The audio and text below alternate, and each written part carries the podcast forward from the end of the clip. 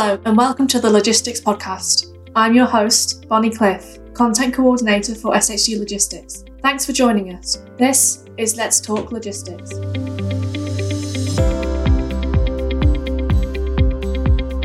This week, we are pleased to be joined by Thea Cooper, Business Account Manager at the anti slavery charity Unseen UK.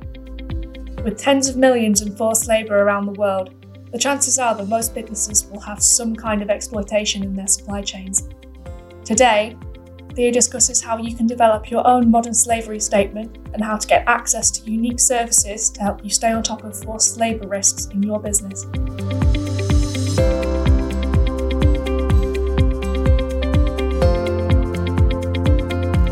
Modern slavery is the illicit trade in human beings, essentially. It's where people are turned into commodities ready to be bought and sold and exploited. It is where people are making profit out of other people, essentially. There's unfortunately very little chance of prosecution for the perpetrators, and obviously, it is a human rights violation the crime is hidden. This is why things like this are so important at raising awareness amongst everybody. I'm often asked when I say that I work in modern slavery, I'm often asked whether or not that that is something that happens in other countries. It's assumed that I must be working with people from other countries, but it is a global issue. It very much happens within the UK. And I think it's really important that we kind of take stock of that and be aware of that and be mindful as we're going about our daily lives as to things that don't look quite right. So, moving on from that, then let's look at the global scale. At the moment, the global scale is over 40 million. Latest estimates are about 65 million. So that's how many people are currently within a form of modern slavery. So that covers the spectrum. So within that, there is domestic servitude, labor abuse, all manner of different things. But that is the global scale and how many people are in modern slavery at the moment. And the UK scale, so again, latest estimates are about 136,000. Last year was over 10,000 referrals through the National Referral Mechanism, which is the government system that potential victims get referred through to. The estimates say almost, you know, 150,000. So 136,000 is kind of the most recent estimates. So 150 billion pounds is the annual profits from modern slavery. Now this equates to the second largest trade globally. And it's when you put it into that context and put it into that scale that you really get a feel for this global worldwide problem that we have. So, looking firstly from a business perspective, the first thing that comes to mind is compliance with Section 54 of the Modern Slavery Act, which came in in 2015. So, most of you will likely be aware, but this is businesses over £36 million have to produce an annual statement saying what they have done to mitigate the risk of modern slavery within their business. And indeed, if they haven't done anything, stating that they haven't done anything within the previous 12 months. So, obviously, that's very important in terms of compliance. But also, there's changes upcoming for legislation both within the UK and within the EU. In fact, EU legislation is to be tabled this autumn, so very, very soon. And then I would imagine that UK legislation won't be far behind. We had a transparency in supply chains forum in September last year, the government reviewed the current policy and agreed that there are several changes that need to be made. So it looks like legislation is really going to be firmed up. So that's definitely one from a business perspective to keep an eye on.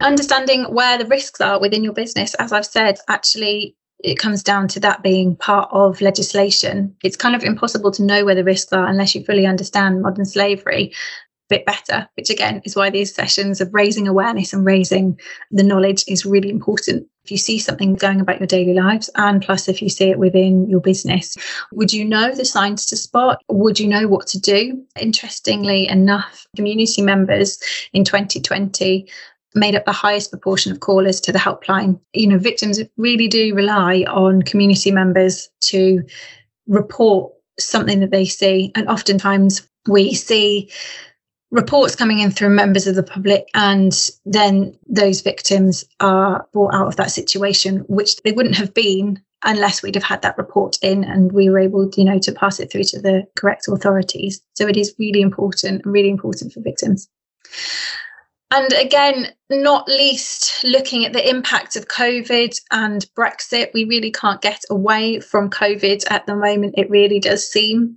it ticks on. So, obviously, there's the long term economic impact of COVID 19. None of us have a crystal ball. None of us know where this will end up, what situation we're going to be in. But it is pretty clear that there has been a huge financial impact globally, but certainly in the UK because of businesses not being able to open because of all the impact that COVID has had ongoing with furlough and with businesses closing. So, a huge, huge economic impact, and certainly that's going to be long term. And in terms of modern slavery, how that affects victims is that where there is insecurity and vulnerability, it creates a really good environment for exploiters to coerce victims. You know, when people are desperate situation, they do things that they wouldn't normally do. And this is an area that you could find people getting involved in, you know, criminal exploitation and things like that. Obviously, there's added pressure on supply chains, and certainly there are the flip side of you know businesses closing throughout the pandemic. There was the flip side of that, which you guys will obviously be well aware of, which is the added pressure on supply chains of those products that were needed more than ever. And obviously, a spike in demand again creates a spike in demand of people, and again, that's another area that exploiters can very cleverly infiltrate and get potential victims, get people on board and get them into a situation of exploitation. And also, going along with that is that normal due diligence was not really able to take place on the same scale that we would normally expect. So, where businesses would usually be able to go out and do face to face audits with their supply chain, those face to face audits, certainly in our experience, have not happened. Certainly not on the scale that we would usually expect. So, you know, where an auditor might be going out and seeing something that doesn't look quite right certainly you know in logistics sector. If a worker's not happy if something doesn't look right then that's something that can get picked up in due diligence as part of auditing. But that has been really on standby throughout the pandemic. So that is definitely put added pressure on that side. Hi i'm joel martin from IMHX, and I'd like to share some insight into this year's event and invite you, the listeners of the Logistics Podcast, to get involved. The next IMHX event will be held at the NEC in Birmingham from the 6th to the 8th of September 2022, and we're over the moon to be welcoming our exhibitors and visitors back after a three year hiatus. Over the last few years, the logistics industry has seen unprecedented growth and development, and this will be reflected on the show floor. Exhibiting at IMHX is a surefire way to target a highly sought after audience of buyers and decision makers. IMHX is the only event of its kind in the UK and is attended by thousands of prospective customers seeking to source new solutions to improve warehousing operations, stay ahead of the latest supply chain trends, and grow their professional network. If you're interested in exhibiting, get in touch with me at joel.martin at informa.com and I'll be happy to discuss options with you. Space is filling quickly, which just goes to show how excited the industry is to meet again. I'm looking forward to returning to the NEC in September and hope you will meet us there. So, what are we looking for in terms of signs? How can we spot signs? How do we know if we see a potential victim? What does it look like? What does someone look like that's in a potential exploitative situation? How do we know? So, first of all, looking at their physical and psychological appearance. So, that could be if they're looking neglected, malnourished, exhausted, if they are fearful, anxious, or withdrawn, oftentimes that is a really good indication that something might be going on. Isolation, uh, apart from just meaning that they are alone all the time, actually, if their English isn't very good, if they haven't got strong English or communication skills, do they have someone speaking on their behalf? Or is there someone always with them communicating for them? So isolation, not necessarily just meaning on that. Are they isolated by another person? Are they always with another person that seems to take control of the situation? Restricted freedom. So are they reluctant to leave their situation? Again, going along with being fearful. Have they got no access to their personal ID documentation? So, this is where a real control element comes in, which is typical of a modern slavery situation where they can't leave the situation because they haven't got a passport, they haven't got access to their own money, perhaps if they're in debt, if their living situation means, you know, they may have locks on the outside of their doors, which all points to something being really not quite right and their restriction of their freedom particularly within the logistics sector that something that you might see and might come across is a lack of ppe so obviously this should be something that is provided freely. And so, situations where we do see a lack of PPE, it may be something as simple as someone hasn't got a high vis jacket or safety boots when they really should have. So, that's quite an important one, but can be very subtle poor living conditions. So, absolutely, you know, if someone is living with many people, that's often what we see. You know, 10 or more people are living in, you know, a three bed or less home. So, certainly the living conditions, and certainly sometimes people are living on site, people can be living within vehicles. So, that's something that we see.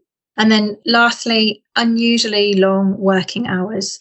Often they'll have unusual travel times. So people will be brought to work and taken home from work by exploiters. So that's something to look out for as well. So unusual travel times, unusually long working hours, and are they being taken to and from work by the same person or by the same people? Often they're traveling at night, so they won't be seen, which goes along unusually long working hours.